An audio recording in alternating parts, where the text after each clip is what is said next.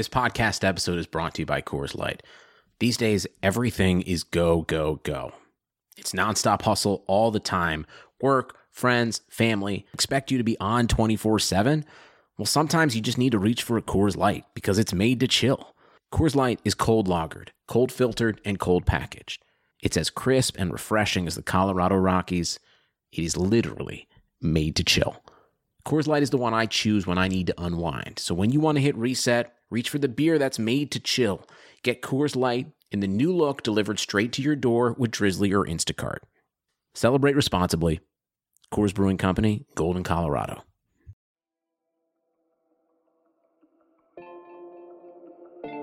Hey guys, what's up? Kevin Jones, founder of Blue Wire.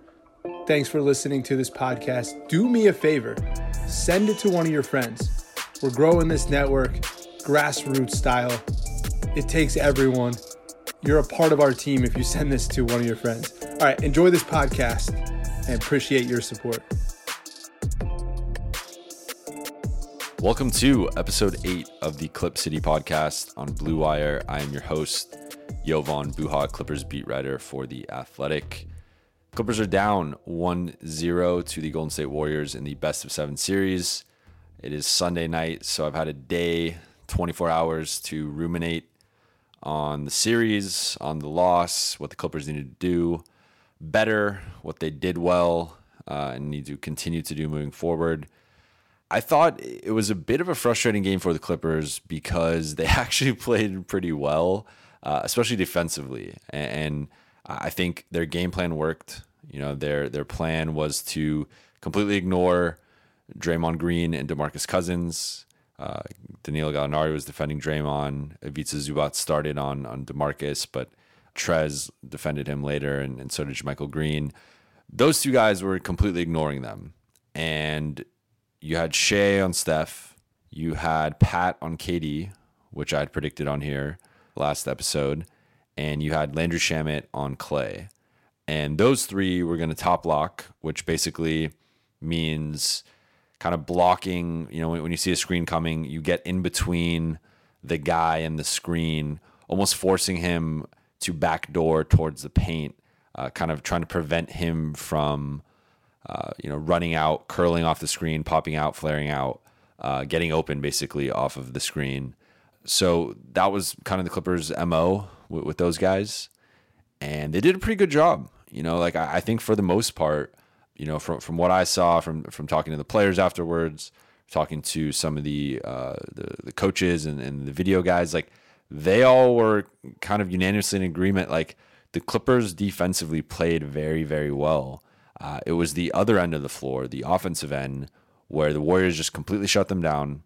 Clippers, you know, did not look comfortable at all, really, for, for the entire night. Besides Lou Williams and Montrezl Harrell, uh, who pick and rolled the Warriors almost to death, uh, combined for 51 points. The first bench duo uh, since they started tracking bench stats in 1970 71 to each score 25 points off the bench uh, Trez at 26, Lou at 25. But outside of that, the Clippers were not comfortable. Uh, Shai had 18 points on 6 to 16 shooting. He was blocked four times. Danilo Gallinari had 15 points on 4 14 shooting. He was forcing shots, did not look comfortable going up against Kevin Durant and Andre Iguodala. The Warriors just really forced the Clippers out of their comfort zone offensively.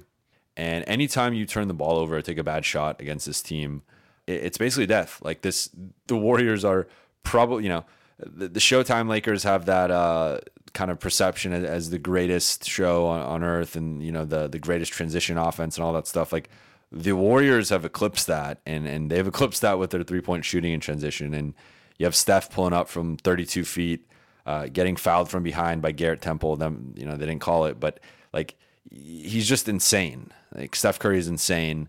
Uh, but I, I thought the the Clippers like overall the Clippers game plan worked defensively. Uh, I think they need to continue to do that into game 2. Really the only, the only problem with their their defensive game plan was Stephen Curry is just so darn good and there, there's only so much you can do against him. They did make some mistakes. There were a few times where for whatever reason the big man involved, you know, defending the pick and roll was kind of just not alert and and you know drop back and Uh, as I as I mentioned in the, in the past, like you can't drop back against Steph. Steph is the the you know not only is he the best three point shooter of all time, he's by far the best off the dribble three point shooter of all time. And if you go under a screen, if you drop against him uh, in pick and roll coverage, he's going to pull up from anywhere within 35 feet. And if he can get a shot off, there's a pretty good chance it's going to go in. So, you know, there might be a game this series where he, he goes cold. Uh, he had 30, it's insane. He had 38 points on 11 of 16 shooting, which is just ridiculous. Uh, he hit eight threes and he just, he just torched the Clippers. So I think that the biggest adjustment defensively for the Clippers, I think they're going to continue to ignore Draymond Green, DeMarcus Cousins. If those two want to keep shooting, let them shoot. De- DeMarcus was terrible in this game on both ends. You know, on, on the defensive side, he fouled out. Uh, the Clippers pick and rolled him. We're, we're carving him up. Lou Williams just getting by him every time. Huge net negative on defense, and then offensively, he was kind of you know messing up the spacing because the Clippers were not guarding him, and they were happy to to have him take threes and, and take outside jumpers and try to be a facilitator or or penetrator from there. Clippers will live with that. You know, for, for the Clippers defense, any shot that comes from Draymond Green or DeMarcus Cousins and does not come from Stephen Curry, Klay Thompson, or Kevin Durant, that is a win for the Clippers defense. So, you know, moving forward, it's going to be interesting to see how the, the Warriors counter with that. One of their counters is using Draymond or DeMarcus, you know, either as, as facilitators, um, you know, to kind of find a guy cutting or, or popping out or just kind of in, in the corner or something or using them as screeners because think about it, you know, if if Zoo or Gallo or whoever's defending them is around the paint or, or kind of, you know, dropped back, if they go screen for, you know, they, they go screen Pat on KD or they go screen Shai on on, on Steph, that guy now has to get you know, navigate that screen and stick with their man and have no help with them uh, so, you know, if, if you're guarding Steph and you have to now navigate his screen, stick with Steph, make sure he doesn't get the ball. And if he does get the ball, make sure he doesn't get a shot off. That's pretty hard.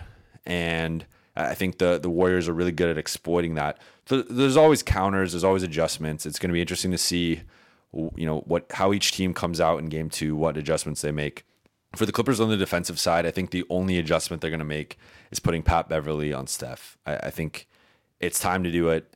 Uh, I think Pat is actually better suited to defend wings. The Clippers have been calling him their small forward now since all these trades went down, and and he is the de facto small forward. And I know Shai technically was listed at the small forward position, but defensively, the Clippers have used Pat as a small forward. They put him on Paul George, they put him on LeBron. They've been putting on teams' best wing defenders because he's their best perimeter defender. And there is a steep drop off between him and, and Landry and, and him and Shai so, uh, you know, like it, it makes sense to me. Kevin Durant is arguably the best player in the league and, and arguably the best offensive player, arguably the best one on one scorer in the league. It makes sense why you would take him out with Pat.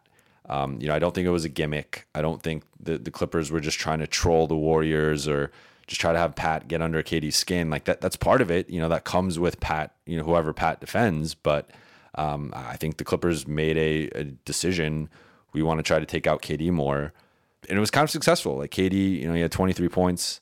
Uh, I don't remember how many assists he had. I think he had five or six, but uh, you know, he he was way more passive and more of a facilitator th- than usual. Now Steph was the one though that got off. You know, he he got open a lot off screens, you know, ball screens, uh, getting lost in transition, and, and the Clippers can't have that. And you know, they talked about it today. Doc did uh, Gallo did at, at shoot around. You cannot leave Steph Curry open. Uh, you know, Doc was like, we, you know, we literally said, if you're going to make a, a, mistake defensively, Steph is the one guy you do not make a, a, mistake on defensively. Like make a mistake on anyone else. KD, Klay, Draymond, Boogie, Andre Iguodala, Sean, like go down the Warriors roster. The one guy you do not let get open, that you do not let get hot, is Steph. Because when Steph is hot, there's no one in the league better than him. Uh, you know that that Doc didn't say that. I, am saying that now. I'm, I'm, continuing his words. Like Steph, you know, he's the most flammable player in the league. When when he's on fire, like he's unguardable, can score from anywhere. So I think that's going to be the Clippers' focus in, into game uh, into game two is going to be putting Pat on Steph, hoping Pat can lock him down. Uh, you know, you're when you're playing the Warriors, when you're defending them, it's almost like whack a mole. Like you know, one one mole comes up, you try to whack that one, then another one pops up, and it keeps, you know, it's just inevitable. So you, you try to take away KD, well then Steph gets off, and now you're trying to take away Steph, and you know Klay, maybe Klay goes off next game. Like you you, you don't know. So I think the Clippers are going to put Pat on Steph. I think they're going to put Gallo on KD. I think they're going to keep Landry on Klay. Landry did a pretty, uh, you know, sneakily good job on Klay. Uh, didn't really get credit for that, but he he kind of took Klay. You know, Klay took him out, but he also took Klay out. Uh, and then I think they're going to put Shai in the help position on Draymond and ignore Draymond and just kind of act as that guy who doubles in the post, who helps against back doors, helps against cuts, uh, and is you know just kind of ignoring Draymond and, and, roaming around defensively. Now the offensive side, the offensive side is what cost the Clippers uh, this game. They had 19 team turnovers. Uh, the the Warriors scored 22 points off of those turnovers, uh, and really, you know, the Clippers had some terrible turnovers. You know, just bad passes in transition, uh, some question, just questionable passing and decision making in the in the half court, and you just can't do that against this team. Like this is, you know, in general, it's hard to win when you turn the ball over like that. That's obviously a basic game plan, but against the Warriors specifically uh, you know, this team's ability to get out in transition, their ability to pull up from three, their ability to just create, you know, bend your defense until it breaks. That is just so hard to overcome when you're turning the ball over, giving them extra possessions. On top of that, the Warriors had 11 offensive rebounds and won the rebounding battle by 13. That it's just so tough. Like you cannot. That's the one thing you know. You have to defend the Warriors well. And that's already a challenge in and of itself. And the Clippers did that. But on top of that, you have to defend them well. Then you have to score and, and score at a high rate. And and the, the, Clippers failed at that part in game one. But on top of that, you, you know, during all, both of those simultaneous goals, you also have to maximize every possession. And part of that is uh, on the offensive side, not turning the ball over, not taking bad shots, uh, you know, really kind of positioning yourself to be able to get back in transition when you do take shots and, and not necessarily crashing uh, crashing the offensive glass super hard. Like you do kind of want to send a guy, you know, one or two guys to, to maybe get an offensive rebound because the Warriors aren't a great rebounding team. But you also have to be conscious of if you send one, two, three guys, that means there's potentially a three on two fast break the other way, a four on two fast break, and and that's you know the Warriors are going to score if that's the case. So you have to be conscious of your turnovers, your shot selection. Uh, and and then the you know defensive rebounding. You have to rebound the ball against the Warriors. If you look at the teams that have been able to push them or or even you know win, which in you know uh, over the last few years that's only been the Cavs. Like they, you got to control the glass. You got to defend them very well, and then you also have to be able to score on them on the other end. And part of that three point shooting, and, and that's where my my issue with the Clippers three point shooting all season kind of comes in. They took more threes in this game. Uh, I don't have the exact number in front of me. I think they were around, they were 11 of 30, which th- 30 is a solid number. I, I still think, know, the, the, the, for comparison's sake, the Warriors were 14 of 30, so they took the same amount of attempts, made three more. Uh, that's that's low for the Warriors. Like, well, that's actually kind of yeah, it's a little low for the Warriors, but uh, they, they take less threes than you think, but they they're just so good at them. You know, they shot 47 percent uh, in this matchup. Clippers shot 37%, so they, they could have taken you know three to five more threes. I think a big difference for the Clippers offensively. So they had the 19 team turnovers, you know, 17 overall, but but 19 team. They were out rebounded, and then you know the the assists were solid, 24 assists on, on 38 shots. The Warriors had 31 assists on, on 45 made field goals, but the, it was really the free throws and the free throws I thought took the the Clippers get to the free throw line 28.5 times, you know, shoot 28.5 free throws a game, which is the highest uh, amount since the 2015 16 Rockets. So the, the Clippers get to the free throw line a ridiculous amount. And that is because they have guys who are really good at drawing contact, you know, getting getting in the foul line. Lou Williams, Montrezl Harrell, Danilo Gallinari. They're the only team in the league with three players averaging five or more free throw attempts. Uh, you know, only seven teams had even two guys averaging five or more. The Clippers were the only team with three.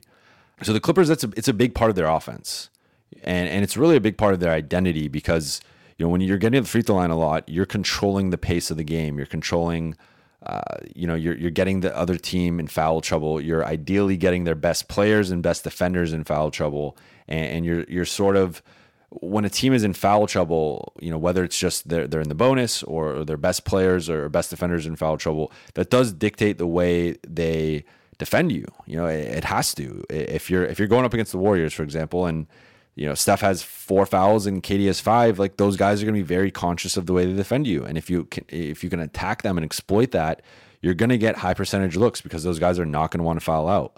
So that is something the Clippers have done well all season. They fouled out Kevin Durant in, in their lone win over the Warriors in November.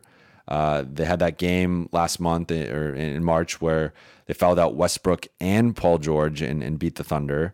Uh, they they've had I'm trying to think who else they've they've they fouled out they, they fouled someone else out. I was thinking of earlier. I can't remember, but they they fouled out multiple superstars uh, you know, they fouled out Boogie a couple times now against the Warriors. He fouled out in this game, and I think for the for the Clippers, their identity is so tied in with just getting teams in foul trouble, getting the free throw line, getting a consistent amount of points from the free throw line because they're a really good free throw shooting team too. I, th- I think they were fourth or fifth in percentage. Clippers only got to the free throw line 22 times. They they made 17, so 77 percent. But that was a big thing for them. I, I thought they lost their composure uh, really early on. You, you, could tell, especially in that second quarter when when Gallo got a tech and Doc got a tech at halftime. It's really that swing where it was a tied game. They tied it up at 51. Steph went on this crazy run to kind of end the half and extend the lead for the Warriors. I think that a nine point halftime lead. But the Clippers just kind of came undone, and it was really, you know, rare. To, it was just kind of odd to see that because all season this team has faced adversity. They they overcame the preseason expectations. No one expected them to be a playoff team. They you know they they kind of faced doubters and critics all season. No one really believed in them. They overcame that. Then at the at the trade deadline, no one made more moves and, and traded more of traded or waived more of their roster than the Clippers. And the Clippers withstood that. And not only did they withstand that, they actually got better uh, and played better both ends of the floor. It felt like the team chemistry got even stronger and, this team just was was at a higher level after all that adversity and, and turnover and change. Then you know they they they've that were one of the best crunch time teams in the league. Uh, they had multiple twenty point comebacks. Like this team has thrived when when counted out, when facing adversity, when things have not gone their way. They've always made the best of it, and, and not only made the best of it, but almost like improved and, and gotten better and just kind of thrived through all that. So to me, for for them to not get foul calls, uh, there there were a lot of questionable non calls. You know, as I try to remain as objective as I can, but I did notice, you know, it did feel like they were getting hacked and hammered in the lane, and, and you know, th- so they did take more free throws than the Warriors. You know, they took two more, but the the Warriors actually average around 20, 21 free throws a game. They took 20 free throws. So it was an average night for the Warriors. They actually don't draw a lot of contact with the way they play. It is a lot of shooting. Uh, it's a lot of just motion and cutting and like so that maybe they get some fouls in, in, the paint like that, but for the most part, it is a lot of jump shooting and and you know that that's their strength. Like uh, you know they should do that. But for the Clippers, I felt like the fact that they weren't getting calls, the fact that they were in Oracle playing the Warriors, the Warriors got a you know few questionable calls. I felt and on the other end, you know, the Clippers were not getting the same calls. Inherently, when you're going up against a team with a bunch of stars and you don't have a star, there's going to be that dynamic where Kevin Durant gets a, a, a, certain foul call and you're like, why did Kevin get that? Or, or, Steph gets it and you're like, why did Steph get it? On top of that, you have Draymond Green and DeMarcus Cousins uh, yelling at the refs, cussing out the refs. And, then Gallo, according to Doc, just asks, you know, why, you know, why, why was there no call on that or something along those lines? And, and then Gallo gets a tech. So, and then Doc says he just yells at the ref, you know, all I want is consistency when he's saying Draymond and, and DeMarcus and, you know, some of the, the Warriors are screaming and cussing out the refs and, and they don't get a tech. And then Gallo, who's typically, you know, he's very respectful towards refs. He's, he's mild mannered. He's not really a guy who yells a lot, complains a lot. He gets a tech for, for just asking where a foul call was. So, I think the the Clippers lost their composure and they talked about it after the game. Doc talked about it. Lou talked about it. Like they they let the refereeing and the non calls get into their head. They they kind of they didn't use it as an excuse as to why they they lost or or you know kind of why the, the Warriors were able to go on a couple big runs in the second and third quarter. but they did admit that it, it did kind of get under their skin. It, it did kind of sap their their composure and, and their even keeledness a little bit. So that's something to watch in game two. Uh, I think that for you know looking at the, the, what the Clippers need to do adjustment wise, like the biggest thing is stopping Steph Curry. That you know, as I said, the, the biggest key for me, and it's going to be the key throughout the rest of the series, however long it goes, is the Clippers defense versus the Warriors offense. The Clippers probably actually defended the Warriors like an 8 out of 10, 8.5 out of 10. They, they defended them, uh, you know, close to their mac their peak. The one guy that went off was Steph and and that won the Warriors the game. And the Clippers are going to have to, you know, that that's the one mole in the, in the whack-a-mole. They're really going to have to hammer hard and, and try to keep that one uh, down for, and from popping up. But if they could take out Steph, uh, not turn the ball over, and keep their composure when they're not getting foul calls, even if Steph and KD are getting, you know, it. Look, it's the Warriors. They are the NBA's darling.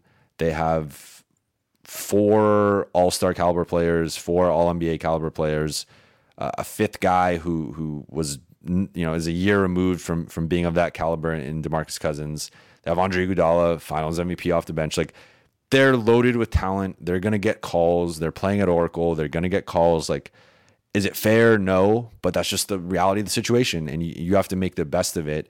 And I just think the Clippers kind of went away from their identity for parts of game one, and it really affected them. With that said, you know, I think this game felt closer than a 17 point game. I think just those couple Steph stretches really blew open the game, and the Clippers are going to have to be better at weathering that storm because Steph is a one man fast break. he's a one man detonation button. And uh, if you can kind of you know be wary of that and and you know be just conscious and and you know you can't leave Steph. Like that that's the one thing. You, you just can't leave him. Um, but I think overall I'm actually more encouraged about the Clippers chances of at least getting a game uh, in this series after game one than I was heading into game one. I thought there was a lot of positive things to take away.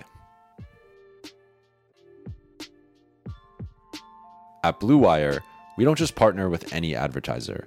We want to make sure we're giving our listeners a good deal on a product. That's exactly why we love doing business with Harry's. Harry's is giving Blue Wire listeners a shaving kit for just $3. Go to harrys.com backslash blue wire and you'll save $10 on a trial set, which includes a five blade razor with a lubricating strip and trimmer blade, a rich lathering shave gel, and a travel blade cover.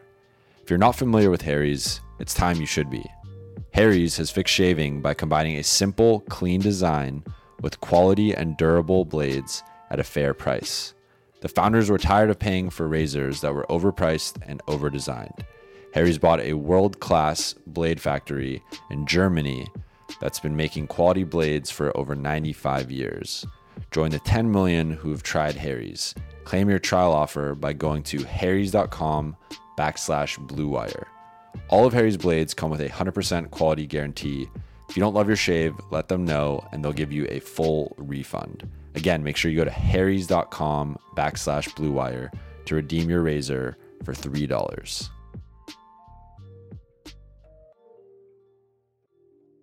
All right, quickly, I want to get to a few quick hitting thoughts that I had from this game. So, Lou and Trez pick and roll, I was very impressed with. It's worked all season, but it hasn't necessarily worked against the Warriors. I thought the the one game that it did work was the Clippers win on the Warriors in November. Otherwise, the Warriors made a concerted effort to take Trez out, uh, be very physical with him, use bigger defenders like Andrew Bogut and DeMarcus Cousins to to body him, to block his. You know, last two games he played against the Warriors, Trez did not play well, and I, I thought you know the first game in LA DeMarcus dominated him to the point where uh, Doc took out Trez, and you know he blocked him a couple times, just pushing him around, scoring on him on the other end. And then that the last game uh, last week in Oracle, Andrew Bogut blocked him, you know, two or three times. Uh, had there was like three straight possessions where Trez, you know, went at him, kind of got fouled. They didn't call it. Another one, you know, contested it really well. He missed it. Another one, Bogut blocked him, and it was just like very frustrating for Trez that he he could not score against Bogut. And you know, bigger guy, you know, guys 6'11, 7 feet, 7 1 who have long arms and big bodies who can stick with Trez and not get bulldozed by him really frustrate him. And they've frustrated him all season. Uh, a guy who gave him trouble randomly earlier in the year was was Jakob Poeltl, you know, Spurs backup center. And uh, you know, he, he's one of those guys who's just, you know, that 6'11, long arms, big body, can can battle with Trez inside. And, and he really gave Trez fits when, when the you know when he played it against him in, in the Spurs. So I was really surprised. Now I'm gonna say the the Warriors are gonna scheme to take that out. The Warriors are going to play even more aggressively off shooters like that. That was the first thing I noticed, you know, from the Warriors defense in the beginning of the game was that they do not respect the Clippers shooting. You know, they were disrespecting even Gallo. They were going under screens uh, against Gallo. They were going under screens against Pat. Landry was the one guy that they were like, all right, we're, we're sticking with this guy. He, he he's a, an elite shooter. Klay, live in his jersey. Do not let him get the ball. You know, do whatever you have to do. Grab him, push him, hold him, whatever. Landry Shamet is not going to beat us. He's not going to get the ball. He's not going to look. So they, they took Landry completely out, which Clippers are going to have to work on. But the rest of the guys, you know, Shai, they, they've been ignoring all season. They don't believe in his shooting. Uh, Gallo, I was surprised at that. And Gallo hit it, you know, a couple threes uh, against them when they went under, you know, against him. And then Pat, they're like, all right, Pat, do whatever you want. So they're going to probably do that more aggressively, uh, especially against the, the Clipper second unit. They're probably going to leave JaMychal. They're going to leave Wilson. They're going to leave Garrett. And they're really going to collapse on the Lou Trez pick and roll. They're going to pack the paint. And it's going to come down to those guys hitting threes or, or driving and kicking, finding the next guy. And uh, really, you know, making them pay because I think the, the Warriors are going to. The Warriors tend to do things drastically in the playoffs in, in terms of their defensive uh, coverages and schemes and, and kind of gimmicks. And, you know, that in the past, that was like putting Andrew Bogut on Tony Allen, which you would never think to put your your center on a shooting guard or small forward, but they put him on because Tony Allen couldn't shoot. And they're like, we're going to have Andrew Bogut act as a helper. And we're going to have Draymond guard Marcus Gasol despite being six inches smaller than him. Uh, and we're going to double and you know a lot of some similar things to what the Clippers are trying to do. But I think that's going to be their adjustment, and it's going to be interesting to see how the Clippers counter that, and, and if those guys can make the shots. Uh, Demarcus Cousins, I think the Clippers should be clapping anytime Demarcus Cousins is on the floor. He's been a disaster. You know, he was a disaster in Game One. Uh, he's been kind of up and down in in all three meetings. But overall, I think he, he's their worst center option against the Clippers. I think Kevon Looney and, and Andrew Bogut are, are, better, at least in this matchup. And you know, the Warriors can't they can't just bench Boogie because he's Boogie. And you know, I'm sure there was some level of promises that that they promised him a certain role or a certain amount of playing time in the playoffs. So they're gonna have to honor that. But I do think that for them, they're they're gonna probably have to limit his minutes. And for the Clippers' sake, they, they better hope he does not foul out the Pat KD thing that was that was great, but you expect that from Pat, right? Like Pat Pat loves getting into it with guys on the road. That that's his thing. You know, he he gets into it with fans, he gets into it with the crowd, he gets into it with with opponents.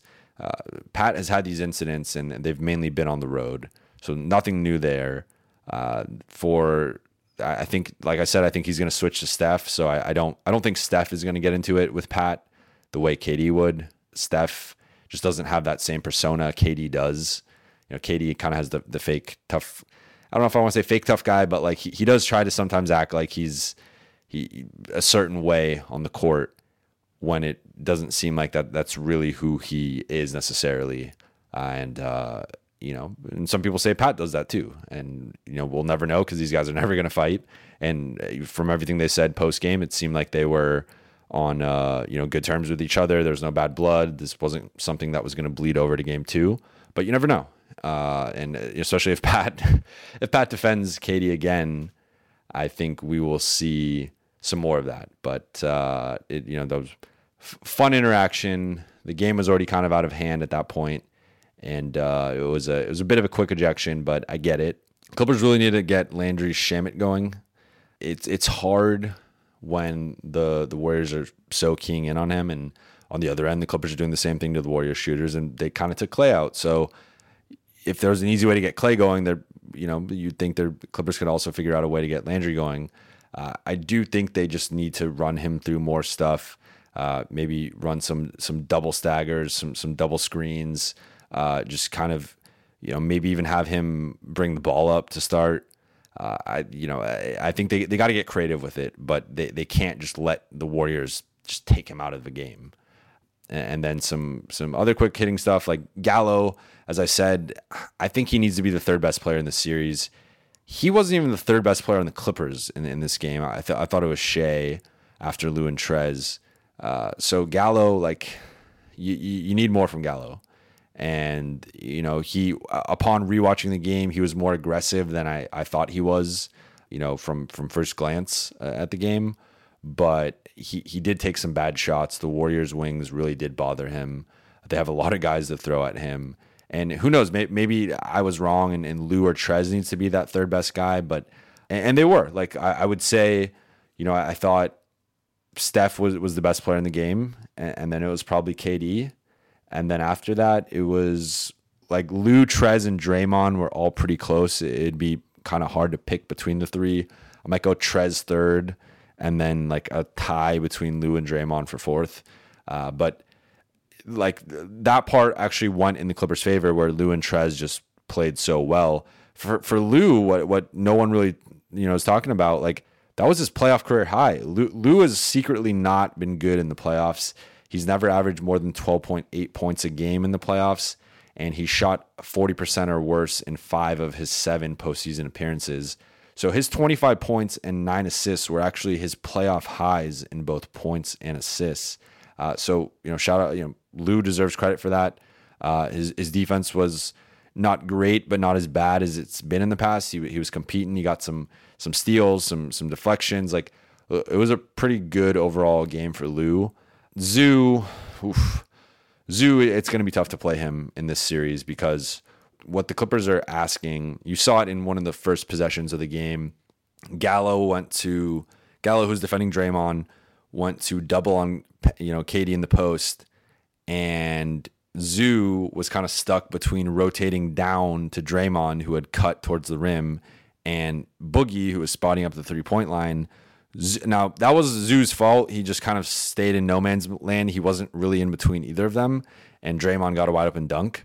Uh, and then Doc called timeout and lit into Zoo. And that, that was, you know, the cameras picked that up. But I just don't think Zoo is is quick enough to make the quick reads that the Clippers are going to need in this series, and you cannot hesitate against the Warriors. You know they're going to try to confuse you with their motion and their screens and back screens and cuts and just like a whizzing offense, and you have to be able to think, you know, quick on your feet and and really just you know not you can't react you have to be proactive against them you have to dictate the action and i just don't think that's the type of defender zoo is yet uh, so i do expect him to stay in that like 10 to 12 minute role and potentially lose his starting position. I would not surprise me if Trez or JaMychal Green, who I thought played you know fairly well, uh, started, and, and, I think JaMychal is going to have a bigger role moving forward. Uh, last thing that I want to touch on was Shai, and I, I thought Shai. Shai to me was he he was he's always the most interesting Clipper because he's the one that he's kind of the franchise guy moving forward, and he's he's the one with the most potential. He he you know, a potential All Star, potential All NBA type guy, and I think Shai is, you, you know, uh, I think Shai has such a bright future, and you just see glimpses of it. And and defensively, like Steph got open against him uh, multiple times. There was multiple rookie mistakes on, on Shai's end, just you know going the wrong way around a screen, or you know just misreading a situation and and Steph got open. Now some of that was on the Clippers bigs. Uh, you know, again, the, the Clippers bigs cannot drop against Steph. Like you ha- you have to play up on him.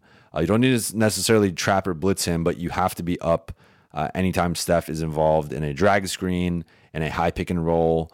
Uh, anytime he's around that three point arc with the ball, you have to be aware, especially if your man is going up to screen, uh, you know, screen him.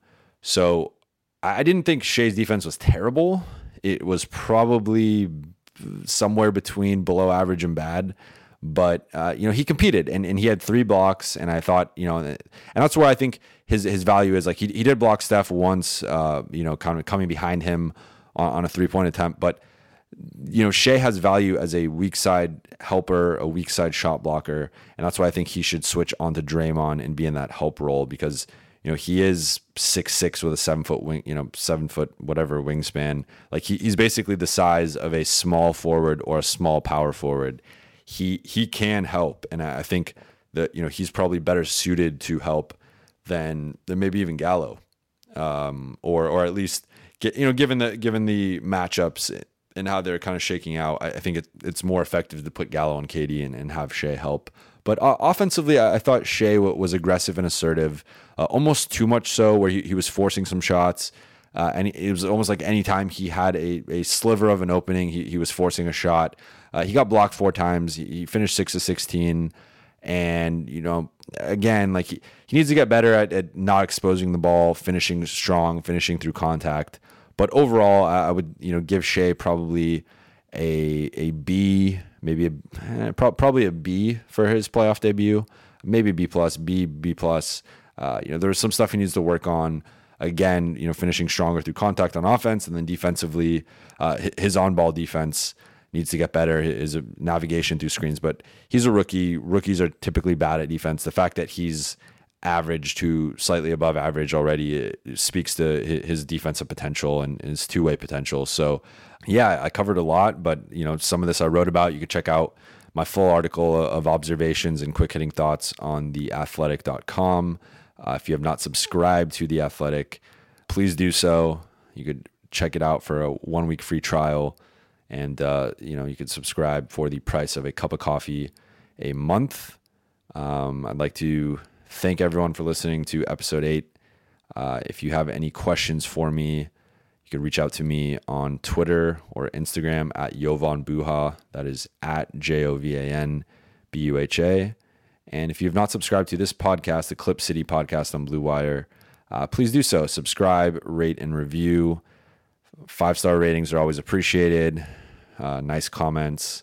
Uh, I read them all. I appreciate them all.